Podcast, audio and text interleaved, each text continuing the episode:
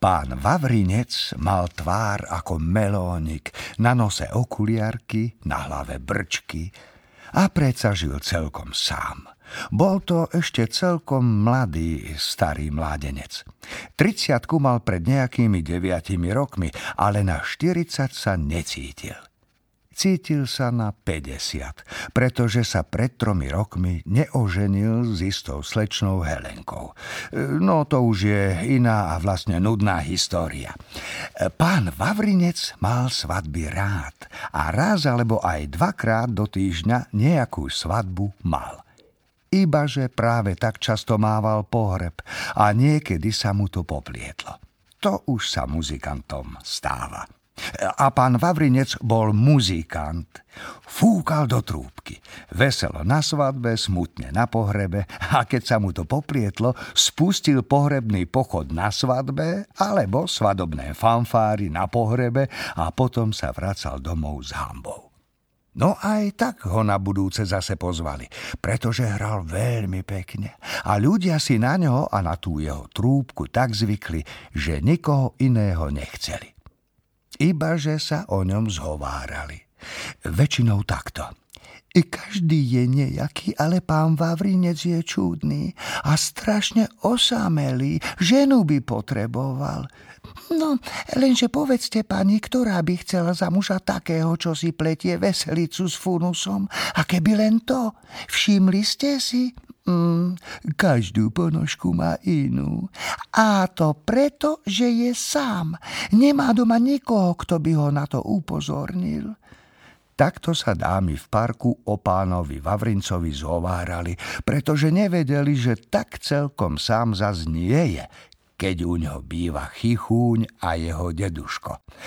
Ako to však mohli vedieť, keď to zatiaľ nevedel ani pán Vavrinec, všakže? Pán Vavrinec naozaj nosil každú ponožku inú. Na ľavej nohe červenú, na pravej čiernu, inokedy hnedú a sivastú, ale niekedy aj zelenú a modrú, hoci si pamätal, čo mu mamička v detstve vravievala. Zelená modrá, preblázna dobrá. Z toho sa dá usúdiť, že v jeho prípade to nebol nejaký módny výstrelok alebo roztržitosť, ale číra nevyhnutnosť. Pán Vavrinec totiž za ránky nikdy nenašiel v celom byte ponožku do páru. Všetky boli nepárne. Koľkokrát už obrátil zásuvky bielizníka, pretriasol každú handričku v koši na špinavú bielizeň, rozobral práčku, vymietol všetky kúty, aj do trúbky sa pozrel a nič. Nikdy tú druhú ponožku nenašiel. Na večer si od susedky smutnej vypožičal mačku, pretože celkom rozumne usúdil, že tým malým zlodejom ponožiek musí byť myš.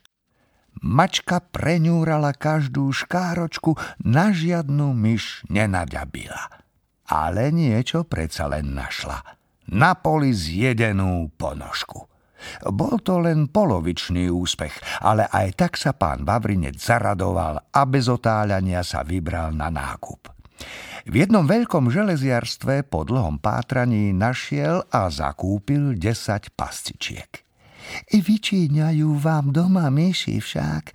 Najlepšie ich nalákate na slaninu alebo na kúsok tvrdého syra, usmiala sa povzbudivo pani pokladníčka. Pán Vavrinec o 3 kroky ustúpil, vysúkal si nohavice, ukázal jej svoje ponožky, modrú a zelenú, a riekol: Kdeže na slaninu? Na ponožku. Pani pokladníčka zalomila rukami. Od rána mala pri pokladni nával a teraz toto. Mala by zákazníkovi vysvetliť, že na ponožku sa žiadna normálna myš nechytí. Už otvárala ústa, že mu to povie, ale včas sa zarazila. Ten človek mal predsa jednu ponožku modrú a druhú zelenú a bláznom sa nemá odporovať. Tak sa len chabo usmiala a vydýchla si, keď čudesný zákazník s poklonkami odišiel. Cestou domov si pán Vavrinec vypiskoval melódiu, ktorá mu práve napadla. Bola to veselá melódia, plná slnka a teplého vánku.